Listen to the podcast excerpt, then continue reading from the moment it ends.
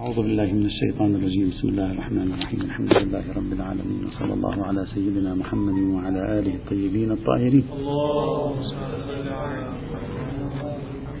ما زلنا نتكلم عن نظرية نجم الدين الطوفي فيما يتعلق بتقديم المصلحة على النص.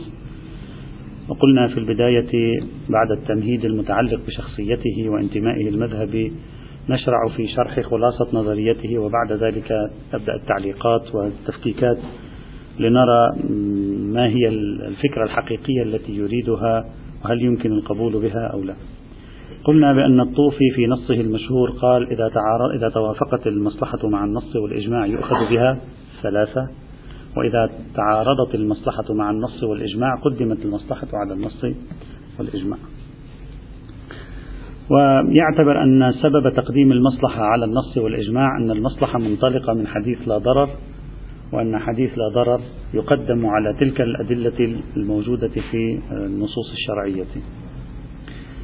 وبعد ذلك بدأ الرجل يعني يفلسف لماذا لماذا تقدم المصلحة على الإجماع مع أن الإجماع أقوى والإجماع دليل لا ينبغي النقاش فيه بينما المصلحة مثلا دليلها ضعيف ليس ضعيف أضعف من الإجماع لأن مستندها ليس إلا عبارة عن حديث وهذا الحديث ظني.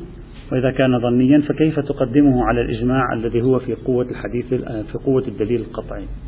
فلذلك أخذ لكي يجيب عن هذه المشكلة ليجعل المصلحة أقوى من الإجماع والنص لكي يجيب عن هذه المشكلة بدأ يبحث في نظرية المصلحة. وبدأ يقول المصلحة فوق كل اعتبار وهي الأهم على الإطلاق وبدأ يأتي بالشواهد ويحلل بادئا من أبسط الأمور منتهيا بالنتيجة التي يريدها هو طبعا بعباراته التي هي مختصرة يشيرها إشارة في يعني في السطر له إشارات ويكمل طريقه حتى يصل إلى النتيجة.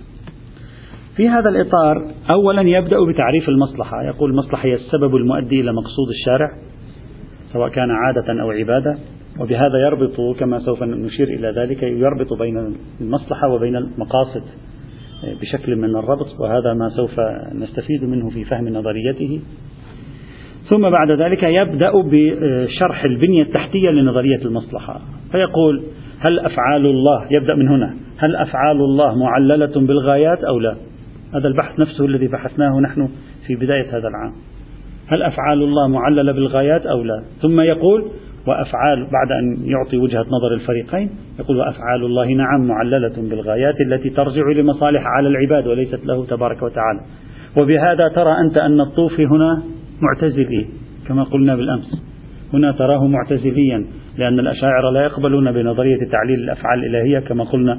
فهنا لا هو يصرح بكل وضوح لأن أفعال الله سبحانه وتعالى تعلل. وبغايات وهذه الغايات لا ترجع مصالحها إليه تبارك وتعالى وإنما ترجع إلى العباد. فهو هنا معتزلي شيعي كما صار واضحا. ثم بعد ذلك يقول هل أن جعل الله الأحكام على أساس المصالح نوع من التفضل أو هو واجب عليه سبحانه وتعالى؟ هل هو نوع من التفضل أو هو بنحو الوجوب عليه؟ يستنتج بعد عدة جمل مختصرة يستنتج بعد عرض الآراء في القضية يقول جعل الله الأحكام على أساس المصالح الراجعة على العباد تفضل. وبهذا تجده قريب إلى الأشاعرة. الذي هذا الذي قلته بالأمس في في النقطة الأولى هو معتزلي ويخالف جمهور الأشاعرة وأهل السنة. في النقطة الثانية واضح أنه أشعري ولا يقبل بالوجوب العقلي على الله. وبهذا تجده على المقلب الآخر المعاكس للمعتزلة. هذا الذي أشرت إليه بالأمس كيف أن الرجل يبدو عليه أنه كان متحررا من الكثير من الالتزامات المذهبية فلا يجد بأسا في أن يكون حنبليا في مكان وشيعيا في مكان ومعتزليا في مكان وأشعريا أو ماتريديا في مكان آخر. فإذا يقول لا ليست واجبة على الله بل إنما هي واجبة على الله لأنه هو أوجبها على نفسه هو نفس الذي يقوله الأشاعرة ونفس الذي يقال في هذا الإطار. وبعد ذلك يبدأ يخوض في الأدلة التي تدل على أن الأحكام الشرعية رعيت فيها المصالح. يأتي بدليل الكتاب دليل من السنة من سيرة الصحابة يأتي بكل هذه الأدلة التي مرت معنا على قاعدة تبعية الأحكام للمصالح والمفاسد طبعا باختصار شديد وعلى طريقته المعروفة. وبهذا يثبت أن الشريعة بنيت على المصالح. يقول إذا الشريعة بنيت على المصالح من الطبيعي أن نقدم المصالح على أي شيء. أصلا بناء الشريعة على المصالح. هي الأساس التحتي للشريعة هو عبارة عن المصالح. فكيف نقدم شيئا على المصالح؟ إذا كانت أصل الشريعة مبنيا على المصالح لا يعقل أن نقدم على المصالح شيئا. لا بد أن نقدم المصالح على أي شيء آخر. بهذه الطريقة يستنتج نتيجته. هذه الفكرة يعني قوله بأن كل الأدلة تصب لصالح أن الشريعة مبنية على المصالح. ثم استنتاجه من ذلك أن المصلحة تقدم على أي دليل آخر. كأني به هو لم يقل ذلك. لكي نفهم أكثر ماذا يريد. كأني به يريد أن يقول ما دامت الشريعة برمتها مبنية وقائمة على المصالح إذا كأن كل الأدلة النصية مقيدة بالمصلحة. يعني كأن ما لدينا مقيد متصل لبي غير ملفوظ في كل دليل يقول يجب الفعل الفلاني ما دامت فيه مصلحة. لأن ما دامت فيه مصلحة قد أخذناها من بناء الشريعة على المصالح. فكل نص تقوله الشريعة مأخوذ فيه ضمنا قيد المصلحة. مأخوذ فيه ضمنا إضافة وهي عبارة عن أن فيه المصلحة. فإذا اكتشفنا أنه ليست فيه لم تعد فيه المصلحة في ظرف من الظروف ينبغي أن يكون الحكم ملغيا. كأن جميع الأدلة من النصوص والإجماعات وهي تنشئ لي الأحكام الشرعية كأن فيها قيد متصل لبي غير ملفوظ وهو أن جميع هذه الأحكام التي أعطيتكم إياها لا بد أن يكون فيها مصلحة. فإذا أنا اليوم اكتشفت أنه لم يعد فيها مصلحة حتما أجزم حينئذ أن الله لا يريدها أن النص لا يشملها. كأنه يريد أن يقول ذلك. من جعله الشريعة ثبوتا مبنية على المصالح والمفاسد يريد أن يستنتج أن كل الأدلة الشرعية مقيدة إثباتا بأن يكون في موردها مصلحة. فإذا ارتفعت المصلحة في مورد ما ارتفع التقيد وارتفع المقيد حينئذ نتيجة ذلك. بل أكثر من ذلك. لعل إشارة الشيخ الطوفي في تعريفه للمصلحة ويقول المصلحة هي السبب الموجب لتحصيل مقصود الشارع أو الشرعي. ربطه بين المصلحة وبين المقصود بجعل العلاقة علاقة سببية. نفهم منه أيضا أن العبرة عند الشارع بالمقاصد. العبرة عند الشارع بالمقاصد. فالأحكام جعلت لأجل أن تؤدي عبر المصالح التي فيها إلى المقاصد. فإذا فرغت الأحكام من المصالح انقطعت الصلة بين الأحكام والمقاصد. وحيث إنما يريده الله تبارك وتعالى أولا وبالذات هو المقاصد فإذا لم يعد يريد ثانيا وبالعرض الوسائل. لأن الرابط بين الأحكام والمقاصد والذي هو المصلحة التي فيها علقة سببية مع المقاصد. انعدم فإذا انعدم الحكم لا يكون ذا معنى لأنه لن يوصل إلى مقصده حينئذ. بهذا نرى أن الطوفي يريد أن يجعل المصلحة ليست فقط قيدا ثبوتيا وإنما هي أيضا قيد إثباتي على ما يبدو. من خلال كل هذه المحاولة التي يقوم بها. ولذلك في مكان آخر ماذا يقول؟ يقول المصلحة هي المقصودة من سياسة المكلفين بإثبات الأحكام. يعني المصلحة هي المقصود. طبعا هنا يجعل المصلحة هي المقصد. هناك جعل المصلحة سببا إلى المقصد. لعله تسامح في أحد الموضعين. يقول المصلحة هي المقصودة من سياسة المكلفين بإثبات الأحكام. وباقي الأدلة كالوسائل. يعني المصلحة هي المقصودة وغيرها وسائل للمقصود. والمقاصد واجبة التقديم على الوسائل هذا كلامه. نفهم من ذلك أنه حيث أن المقاصد هي الأهم والمصالح هي التي تحقق المقاصد فالأحكام صور. العبرة بما تحمله تلك الأحكام من مصالح والتي هي عبارة إما موصلة إلى المقاصد أو هي عين المقاصد. فما الذي يقدم عند تعارض الأحكام مع المقاصد؟ المقاصد. ما الذي يقدم عند تعارض الأحكام مع المصالح؟ المصالح. وهذا هو ما أريده. هذا كلام نجم الدين الطوفي. من هنا رجع مرة أخرى الطوفي ليؤكد أن هذه مشكلة المشاكل عنده كيف يقدم مصلحة على نص أو إجماع. عاد مرة أخرى ليكشف عن عناصر قوة موجودة في المصلحة وليست موجودة في الإجماع. فقال من عناصر القوة أيضا أن مسألة المصلحة من المسائل المتفق عليها بين جميع المسلمين. كل المسلمين متفقين على موضوع المصلحة وأن الشريعة مبنية على المصلحة. أما الإجماع فليس متفقا عليه. بعض المسلمين لا يؤمنون بحجية الإجماع. هو يقول مثل من؟ مثل النظام من المعتزلة مثل بعض الشيعة مثل الخوارج مثل الظاهرية. هذا كلامه هو. يقول الإجماع أمر مختلف فيه؟ المصلحة أمر متفق عليه. أيه الذي ينبغي أن يقدم أمر مختلف فيه أم أمر متفق عليه؟ أيه الأقوى أمر متفق عليه أو هو عبارة عن أمر مختلف فيه؟ يقول الأمر المتفق عليه هو الذي ينبغي أن يحظى بالتقديم عند التعارض لا الأمور المختلف فيها. وبالتالي المصلحة أقوى من النص أقوى من الإجماع. هنا النص ما ذكره. أقوى من الإجماع. هذا مقون إضافي يذكره. الآن سيأتي في ذهنكم إشكالات كثيرة. سنذكرها وسنذكر أيضا هل الرجل لديه حلول أو لا. أيضا هذا بالنسبة للإجماع. بالنسبة للنصوص قال أيضا المصلحة توحد الأمة. سبحان الله هذا يفكر قبل سبع قرون. يقول المصلحة توحد إذا أعطينا معيار المصلحة تتوحد الأمة. أما إذا أعطينا معيار النصوص هي لم تتخابط الأمة إلا بسبب النصوص. هذا يقول لك أنا أخذ بهذا النص هذا يقول لك أنا أخذ بمعارضه هو يقول. يقول النصوص متعارضة. إذا نحيل الأمر إلى النصوص تتخبط الأمة. فيجب أن نحيل الأمر إلى حكم متفق عليه يلغي الاختلاف. من هو هذا الحكم؟ هو يدعي يقول المصلحة. فإنها أمر متفق عليه. وإذا أرجعنا الشريعة إلى المصلحة انتهت كثير من الاختلافات بين الأمة. الآن كثير من الخلافات بين الأمة هكذا يقول بعض القرآنيين. يقول كثير من الخلافات بل أكثر اختلافات الأمة بسبب الحديث. هل نحذف هذا الحديث؟ تنحل المشكلة. هو كأنه إذا يقول هكذا لا يريد يحذف الحديث. لكن يريد يقول عندما يتسبب النص بصراع بسبب تعارضه هو يجب أن نرجع إلى مرجعية توافقية تحدث الوئام والوحدة. فإذا هذا مرجح للمصلحة على النصوص. والأول مرجح للمصلحة على الإجماعات. وبهذا يثبت لنا برأيه أن المصلحة مقد أقوى. أقوى هذا يريد أن يعطي عنصر أقوائية. أقوى من الإجماع وأن المصلحة أقوى من النصوص. وهذه عناصر قوة. في مقابل عناصر ضعف موجودة هناك أيضا.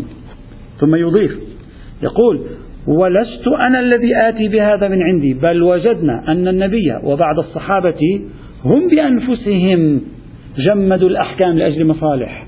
وهذا دليل على أن المصلحة مقدمة على الأحكام. ألم يقل النبي في الرواية التي مرت معنا إذا تذكرون في باب سد الذرائع ألم يقل النبي لزوجه عائشة لولا أن قومك حديث عهد بالإسلام؟ لهدمت الكعبة والكعبة وأعدت بناءها على بناء إبراهيم؟ ما معنى هذا الكلام؟ معنى أن النبي يقدم المصلحة على النص أو لا أي شيء. يقدم المصلحة على النص. إذا النبي أيضا يسلك مسلك موافقا يعني يقول مسلكي موافق لمسلك النبي في تقديم مصلحة على النص. وإلا كيف تفسرون لي فعل النبي هنا؟ قدم مصلحة على النص. لا أكثر ولا أقل. في مفروض أنه هو يجب عليه أن يعيد بناء الكعبة. وانظر أهمية الموضوع الكعبة. ومع ذلك النبي لم يفعل ذلك. لماذا؟ لتقديمه المصلحة على النص.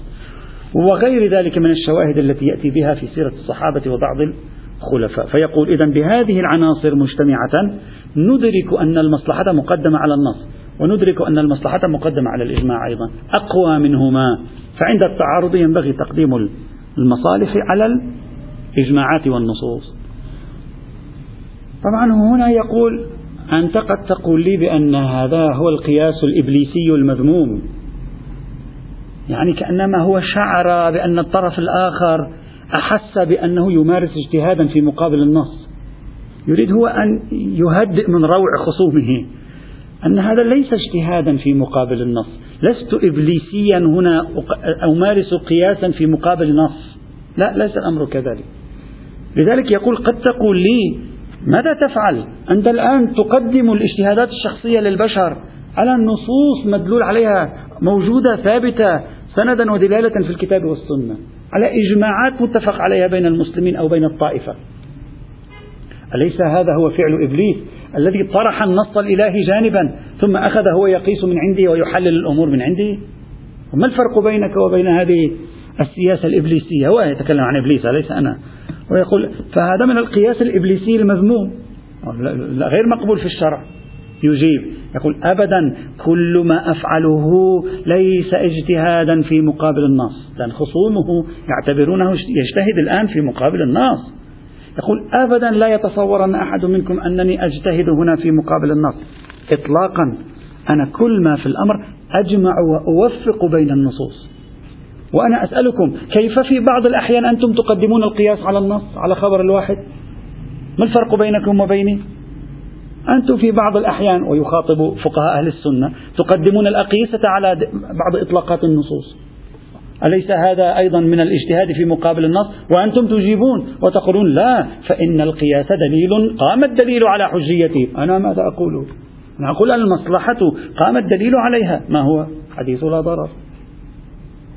نفس الشيء الذي تقولونه أنتم في كل ما يسمى بقواعد. القياس والأدلة العقلية والاستدلالات أنا أقوله هنا. أنا لا أجتهد في مقابل النص لأن ما أجتهد به دل عليه النص وهو حديث لا ضرر. طيب.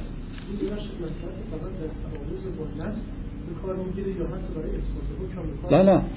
هو أصلا نظريته في حجية المصلحة أكبر بكثير من النظرية المالكية هو يقول يقول ولا تظنن أنني أن ما أطرحه في نظرية المصلحة هو كلام مالك. لا شيء آخر أوسع مما يطرحه مالك. هو يرى المصلحة حجة في حد نفسها بل, بل يرى حجيتها تصل إلى حد أنها تستطيع أن تهزم حجية غيرها. هذا يعني هذا مبلغ الطوفي في نظرية تقديم المصلحة على الناس. يبقى عنده إشكال هنا يجب عليه أن يحله وهو هو يطرحه. يقول الشريعة والشارع تبارك وتعالى أعلم منا بمصالحنا. والنص دل على وجوب شيء. يعني الشريعة تقول فيه مصلحة. دل عليه. يعني الشريعة تقول فيه مصلحة. وأنت الآن بذهنك القاصر تريد أن تقول هذا مصلحته في عكس ذلك. إذا كانت الشريعة مبنية على مصالح العباد. إذا النصوص ترشدنا إلى المصالح في متعلقاتها. النصوص ترشدنا إلى المصالح في متعلقاتها. إذا صرنا أمام تقييمين للمصلحة. النص يقول يوجد هنا مصلحة أنت تقول يوجد مفسدة. النص يقول لا يوجد هنا مصلحة أنت تقول يوجد هنا مصلحة. من الذي يجب علينا أن نقدمه؟ الإخبار الإلهي عن المصلحة المستبطن في النصوص؟ لأن الشريعة مبنية على المصالح أو اكتشافك الشخصي البشري الناقص للمصالح والمفاسد. أي الذي نقدمه. أنت أيها الطوفي بمحاولتك هذه تقدم اجتهاد البشر في فهم المصالح على معرفة الله للمصالح. إذا سألتنا كيف عرفتم أن الله يقول هنا توجد مصلحة نقول له نفس النصوص تقول ذلك. كيف نفس النصوص؟ بإطلاقاتها بعموماتها بدلالاتها وبالتالي النصوص أقوى من المصلحة البشرية المزعومة في ذهنك وذهن غيرك من البشر القاصرين عن معرفة تمام المصالح الحقيقية. هذا يجب عليه أن يتخطى هذه المشكلة. لا يستطيع أن يفر من هذه المشكلة. هنا أيضا مرة أخرى الطوفي يؤكد هذا التأكيد في غاية الأهمية بالنسبة إلينا. يقول الشريعة فوضتني كشف المصلحة. وهذا كلام مهم جدا. يقول الشريعة قالت لي أنت فيما تكتشفه من مصلحة مفوض من قبلي تستطيع أن تفعل.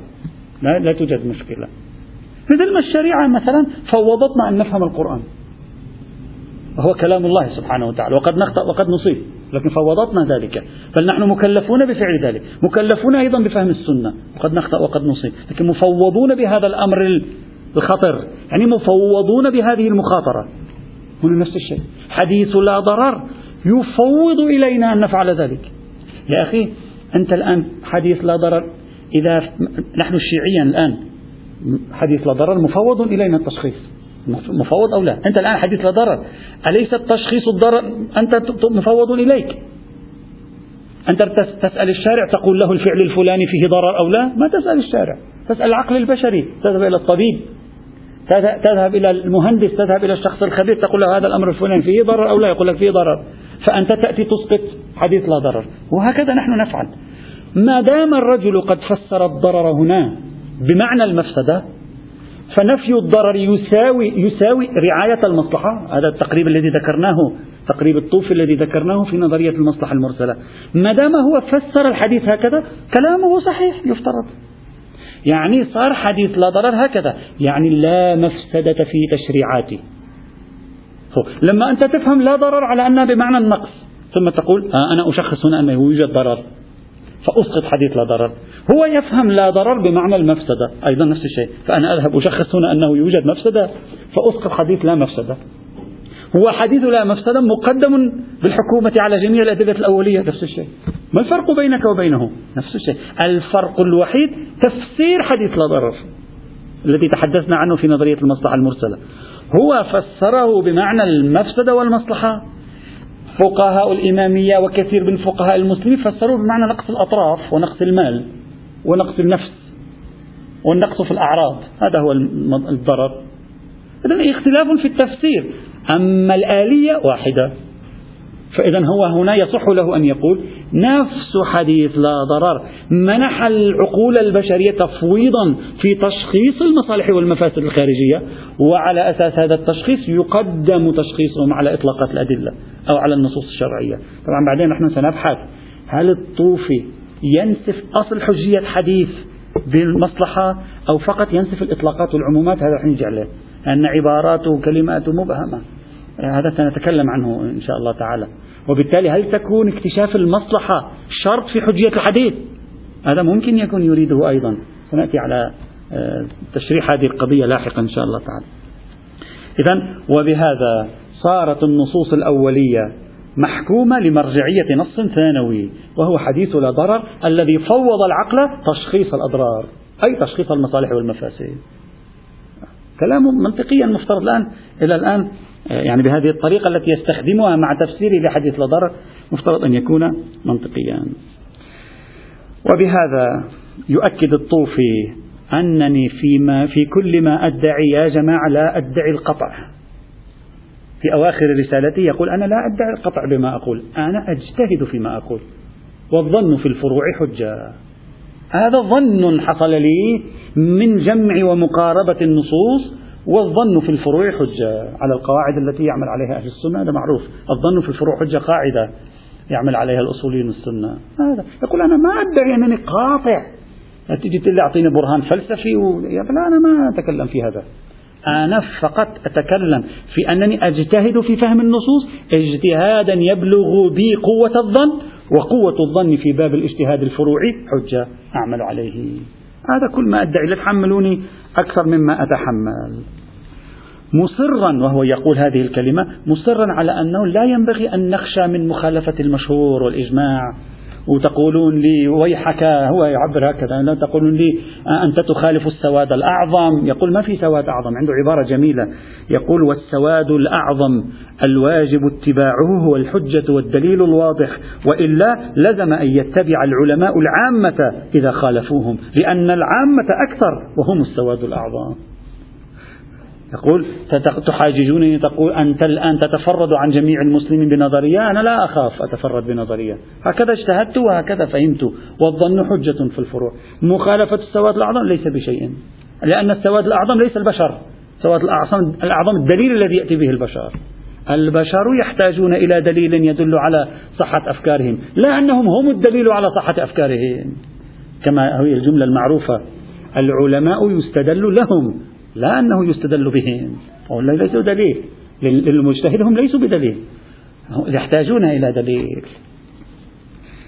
طيب هذه نظرية الطوفي. بهذه العبارات التي ترجع إلى القرن السابع الهجري. يعني طريقة التعابير ليست بمستوى الدقة الآن الموجودة في تعابير الأصوليين تتطورت فيما بعد. لكن طريقة تعابيرهم هكذا قديما هكذا. المحقق الحلي هكذا تجده يكتب وغيرهم بعد أن ينتهي من يعني تجلية نظريته يحددها. يقول ترى لا تظنن اشتباها أنني أقصد من ذلك جميع الشريعة. هذا صار فيه مثل الشيخ الأنصاري. طبعا من باب المزاح. الشيخ الأنصاري في المكاسب يقول الأمر الفلاني واجب والدليل كذا وكذا وكذا وقد تقول ويجب وأناقشك وقد تقول وأناقشك وقد تقول وأناقشك عشرين صفحة أسبوعين نحن ندرس في أن الشيخ الأنصاري يريد أن يثبت هذا الشيء. آخر شيء يقول هذا كله إلا إذا قلنا بكذا وكذا وهو الصحيح. فكل الكلام هذا باطل.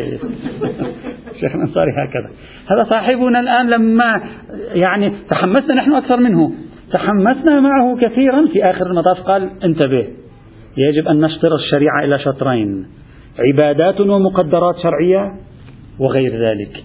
العبادات والمقدرات الشرعية لا علاقة لنظريتي بها هذه لا تقدم فيها المصلحة على النص. لأن العبادات والمقدرات الشرعية علاقة بين حق الله وحق الله لا يعرفه إلا الله. هذه ما أناقش فيها هذه لا تظنن أنني أريد أن أتدخل في تغيير العبادات وهذا الكلام هذا ضعه جانبا. إنما أتكلم في السياسات في المعاملات في التجارات في العلاقات بين الإنسان وأخيه الإنسان في إدارة الملك في إدارة السلطة في تنظيم الاجتماع. كل هذه المساحة الواسعة المسماة عندنا بالمعاملات والأقضية والسياسات وما شابه ذلك كلها داخل نظريتي. أما المقدرات الشرعية الكفارات مثلا هكذا وكذا أو مثلا العبادات صلاة صوم حاج هذه خارج إطار نظريتي بالمرة. فلا تتصور أنني أريد أن أتكلم عن هذا الموضوع إطلاقا. أما أنني أؤمن بأن مجال العبادات خارج فلأنني لا أعرف حقوق الله. وأما أنني أؤمن بأن مجال العلاقات بين الإنسان وأخيه الإنسان داخل فلأننا مصالح الإنسان في غير مجال العبادات ممكن في العادة للعقل أن يدركها. هذا مفروض قبلي يعتبره. ليس أمرا مستحيلا معقدا مشوشا لا أمر ممكن أن ندركه بحكم العادة ونفهمه. ومفوضون بحجية فهمنا هذا. حتى لو كان قد يخطأ قد يخطأ كل يخطأ. الاجتهاد ما قد يخطأ. فهم القرآن قد يخطأ. ولكن نحن مفوضون به حجة علينا. هذه هي صورة نظرية الطوفي الذي يختم كلامه بحالة تعارض المصالح والمفاسد ويطبق قانون تزاحم يذكر تشقيقات كلها ترجع إلى قانون تزاحم لا نبحث فيه الساعة. هذه خلاصة أولية تفسيرية آه، شرح آه، بسيط لمفاد نظرية نجم الدين الطوفي التي ما زالت إلى يومنا هذا تسبب كل هذا الجدل وكل هذا الضجيج. هل حقا الطوفي ولد من العدم. يعني هل حقا نظرية الطوفي هكذا من حيث لا يوجد شيء عماء محض؟ انفجر شيء في القرن السابع الهجري. ظهرت نظرية الطوفي أو لا نظرية الطوفي ثمة أشياء في تراث الأصوليين المسلمين. سبق نظرية الطوفي يمكن أن نقول بأنه هيأ الأرضية لفكرة الطوفي رغم أن فكرة الطوفي لم يقبل بها المسلمون فيما بعد إلى يومك هذا. هناك وجهة نظر تقول لا الأصول الفقه السني مهيأ لهذه النظرية ليست هذه النظرية رغم هجومهم العنيف عليها بتلك الغريبة جدا عن التفكير الأصولي السني لا مهيأ لها ليست غريبة بهذا المعنى غريبة لكن ليس بالمعنى العجيب الذي يفوق حد التصور الطبيعي وذلك وذلك أن لدينا بعض الآراء التي سبقت نجم الدين الطوفي في موضوع المصلحة ممكن مجموعها يشكل أرضية لولادة فكرة من من نوع تقديم المصلحة على الناس. وسأذكر هنا أربعة فقط. القول باستحسان المصلحة عند المالكية يعني يستحسنون بالمصلحة وهذا نوع من تقييد الأدلة بالمصلحة. يقدمون المصلحة على القياس يقدمون المصلحة على أي دليل؟ الاستحسان بالمصلحة هذا معنى تقديم دليل على دليل آخر بخصوصية المصلحة القوية الموجودة في أحد الدليلين. وإذا هذا في فضاء مهيأ في الاتجاه المالكي لفكرة من هذا القبيل.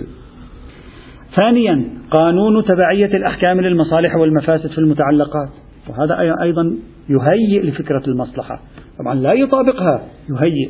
ثالثا بناء الفقهاء هذا موجود عند أهل السنة على تغير الأحكام في الزمان والمكان بتغير المصالح.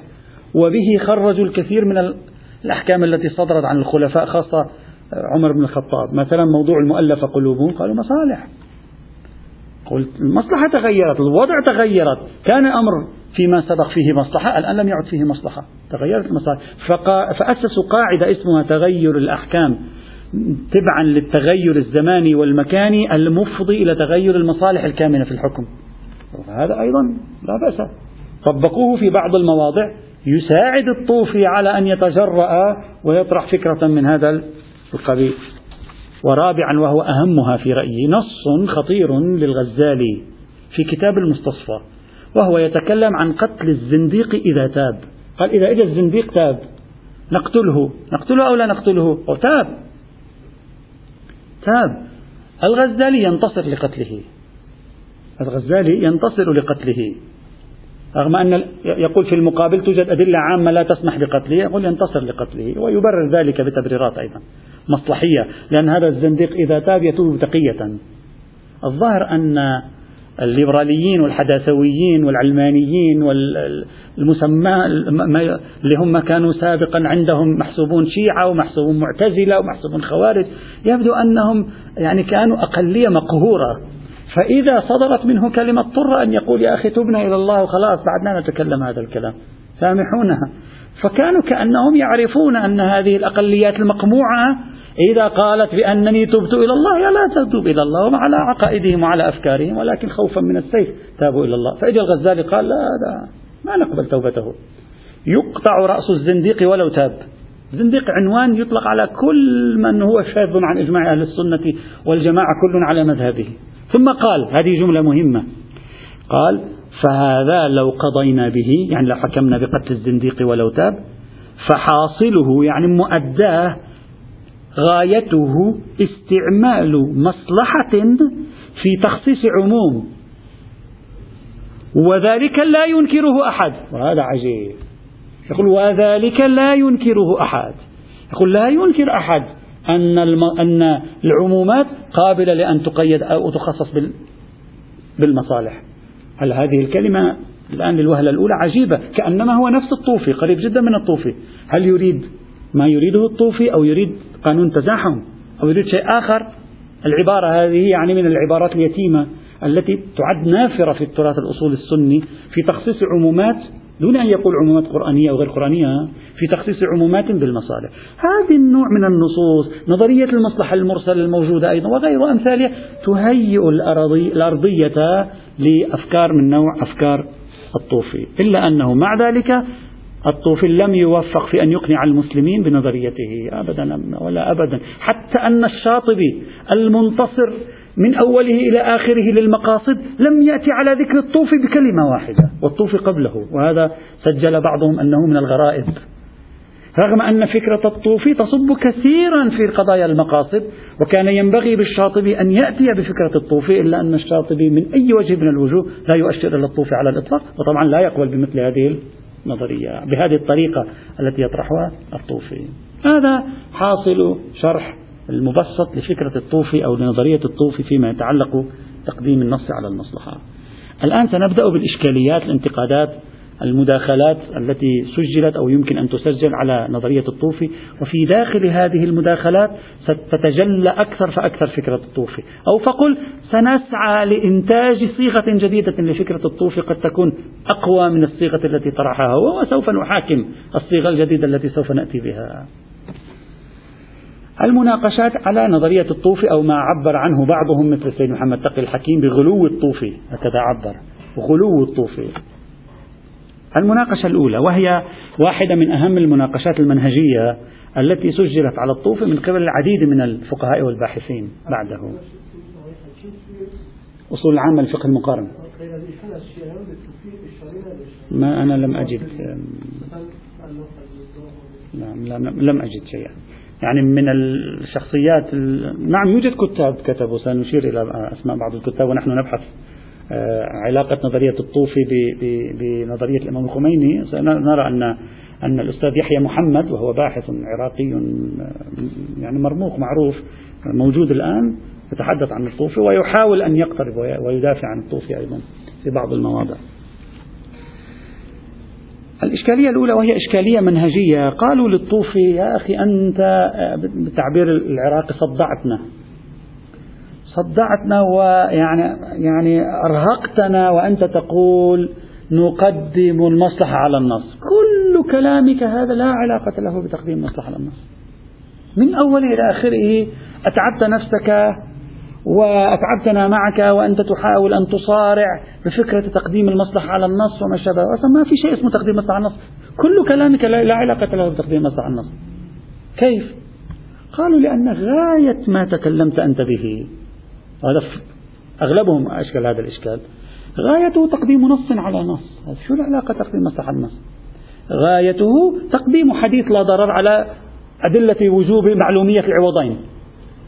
تقديم حديث لا ضرر على أدلة مثلا وجوب الجهاد إن لم نقل الجهاد عبادة.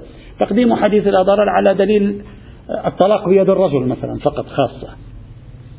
علاقة بين النصوص لماذا أقحمت المصلحة في الوسط وجعلت الحاكم على النصوص الأولية هو المصلحة؟ مع أنه ليس هناك من علاقة إلا بين نص اسمه لا ضرر وبين النصوص الأولية الموجودة في الأدلة الشرعية. إذا كل السيستم كل النظام الذي يقدمه لنا الطوفي في خلل المنهج برمته. بتصريحه هو. هو قال أن مستندي في مرجعية المصلحة هو حديث لا ضرر. إذا ما في شيء اسمه مرجعية المصلحة. في شيء اسمه حديث. وهذا ما يفعله مثلا على سبيل المثال هذا الذي يفعله الشيعة.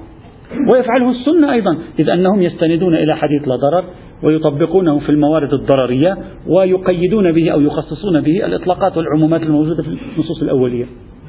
ما ما جئت بشيء جديد. هذا إشكال منهجي مهم وأساسي. إلا أن هذا الإشكال على صحته لا يزعج الطوفي في تقديري. وأرجو أن نتأمل في ما الذي يريده الرجل. لا يزعجه هذا صحيح هذا الإشكال. لكن هذا الإشكال لا يزعجه. ولا. ليس منز... نعم هو يقول لك هو صرح. قال مرجعية المصلحة من حديث لا ضرر. لكن الطوفي ماذا يريد أن يفعل؟ لاحظوا معي مولاي الحبيب آية النبأ ماذا تفعل؟ تعطي الحجية لخبر الواحد صحيح؟ خبر الواحد يصبح بين يدي أنا أتعامل الآن مع خبر الواحد الذي أعطيت له الحجية والمرجعية من آية النبأ. الآن أنا عندما خبر الواحد يعارض عموما قرآنيا ماذا أقول؟ أقول ما هو الموقف عند معارضة أخبار الآحاد لعمومات القرآن؟ مع أن في الحقيقة ينبغي أن أقول ما هو الموقف ما بين آية النبأ وما بين سائر عمومات القرآن. ما هي الخصوصية الإضافية هنا؟ جعل الحجية. القيمة الإضافية التي يريد الطوفي أن يجعلها في المقام أن حديث لا ضرر لا يقوم بنفسه بالتدخل في وسيط في الوسط. من هو؟ مرجعية المصلحة هو فقط يقول المرجع في رأيه هو. المرجع هو المصالح. وأنتم اذهبوا شخصوا المصالح. فإذا ذهبنا شخصنا المصالح صار تشخيصنا للمصلحة مقيدا للأدلة الأولية. يعني حديث لا ضرر بحسب تعبير الطوفي بنفسه تفويض للعقل الإنساني في أن يتدخل بتقييد الإطلاقات والعمومات عندما لا يرى مصلحة في موضع. وهذه الخصوصية الإضافية التي يريدها. أنت صار عندك الآن مرجعية جديدة ولدها لنا حديث لا ضرر. من هي؟ العقل الإنساني. في اكتشافه المصالح والمفاسد. الآن صار العقل الإنساني يستطيع أن يقول أنا أرى المصلحة هنا وأنا عندي ظن قوي بالمصلحة والظن في الفروع حجة فأنا أرى أن هذا النص لا يجري هنا. المعركة تحولت ما بين نفس حديث لا ضرر ومن بين المرجعية التي ولدها حديث لا ضرر. هذا ما يريده الطوفي ليس الطوفي على علاقة بين لا ضرر وبين النصوص فقط. أقحم لنا في الوسط مرجعية العقل الإنساني في اكتشاف المصالح والمفاسد. ولذلك ماذا قال؟ قال أما في العبادات فعقلي لا يعرف حق الله. وأما في المعاملات فالعقل يعرف بحكم العادة ما هي المصالح في السياسة. ولذلك أيضا في موضع آخر قال الحديث لا ضرر يفوض الإنسان أن يفعل كذا وكذا. فإذا القيمة الإضافية في نظرية الطوفي هذا المفاوض أو هذا المفوض الوسيط الذي جعلت الحجية لاكتشافاته، جعلت الحجية لرؤيته للمصالح والمفاسد، لا نفس حديث لا ضرر فقط. هذه القيمة الإضافية في تقدير. وإلا على هذه الحال لا نستطيع أن نقول خبر الواحد يعارض القرآن ولا تستطيع أن تقول قياس يعارض خبر الواحد ولا تستطيع أن تقول الاستحسان يعارض. كل هذا خطأ سيصبح. سيصبح كله عبارة عن قرآن يعارض قرآن. وآية النبأ تعارض عموم أوفوا بالعقود وهذا صحيح. لكن لماذا لا يقولون ذلك؟ لأن آية النبأ تؤسس مرجعيات نرجع إليها في اكتشاف الدين. لا أنها هي تعطيني أحكاما فقط. إذا هذه خصوصية إضافية. ولذلك أقول لا يعارض الرجل الإشكالية المنهجية في ظني يوافق عليها ولكنه يشرح فكرته بواسطة أن دليل لا ضرر دليل جعل حجية لا دليل بيان حكم. هذا الفرق بين أدلة بيان الأحكام الفرعية وبين أدلة جعل الحجية لمرجعيات معرفية في فهم الدين. هذه إشكالية أولى وأعتقد بأنها فنية وإذا فهمنا رأيه بالدقة يمكن أن نتجاوزها الإشكالية الثانية تأتي إن شاء الله تعالى. الحمد لله رب العالمين.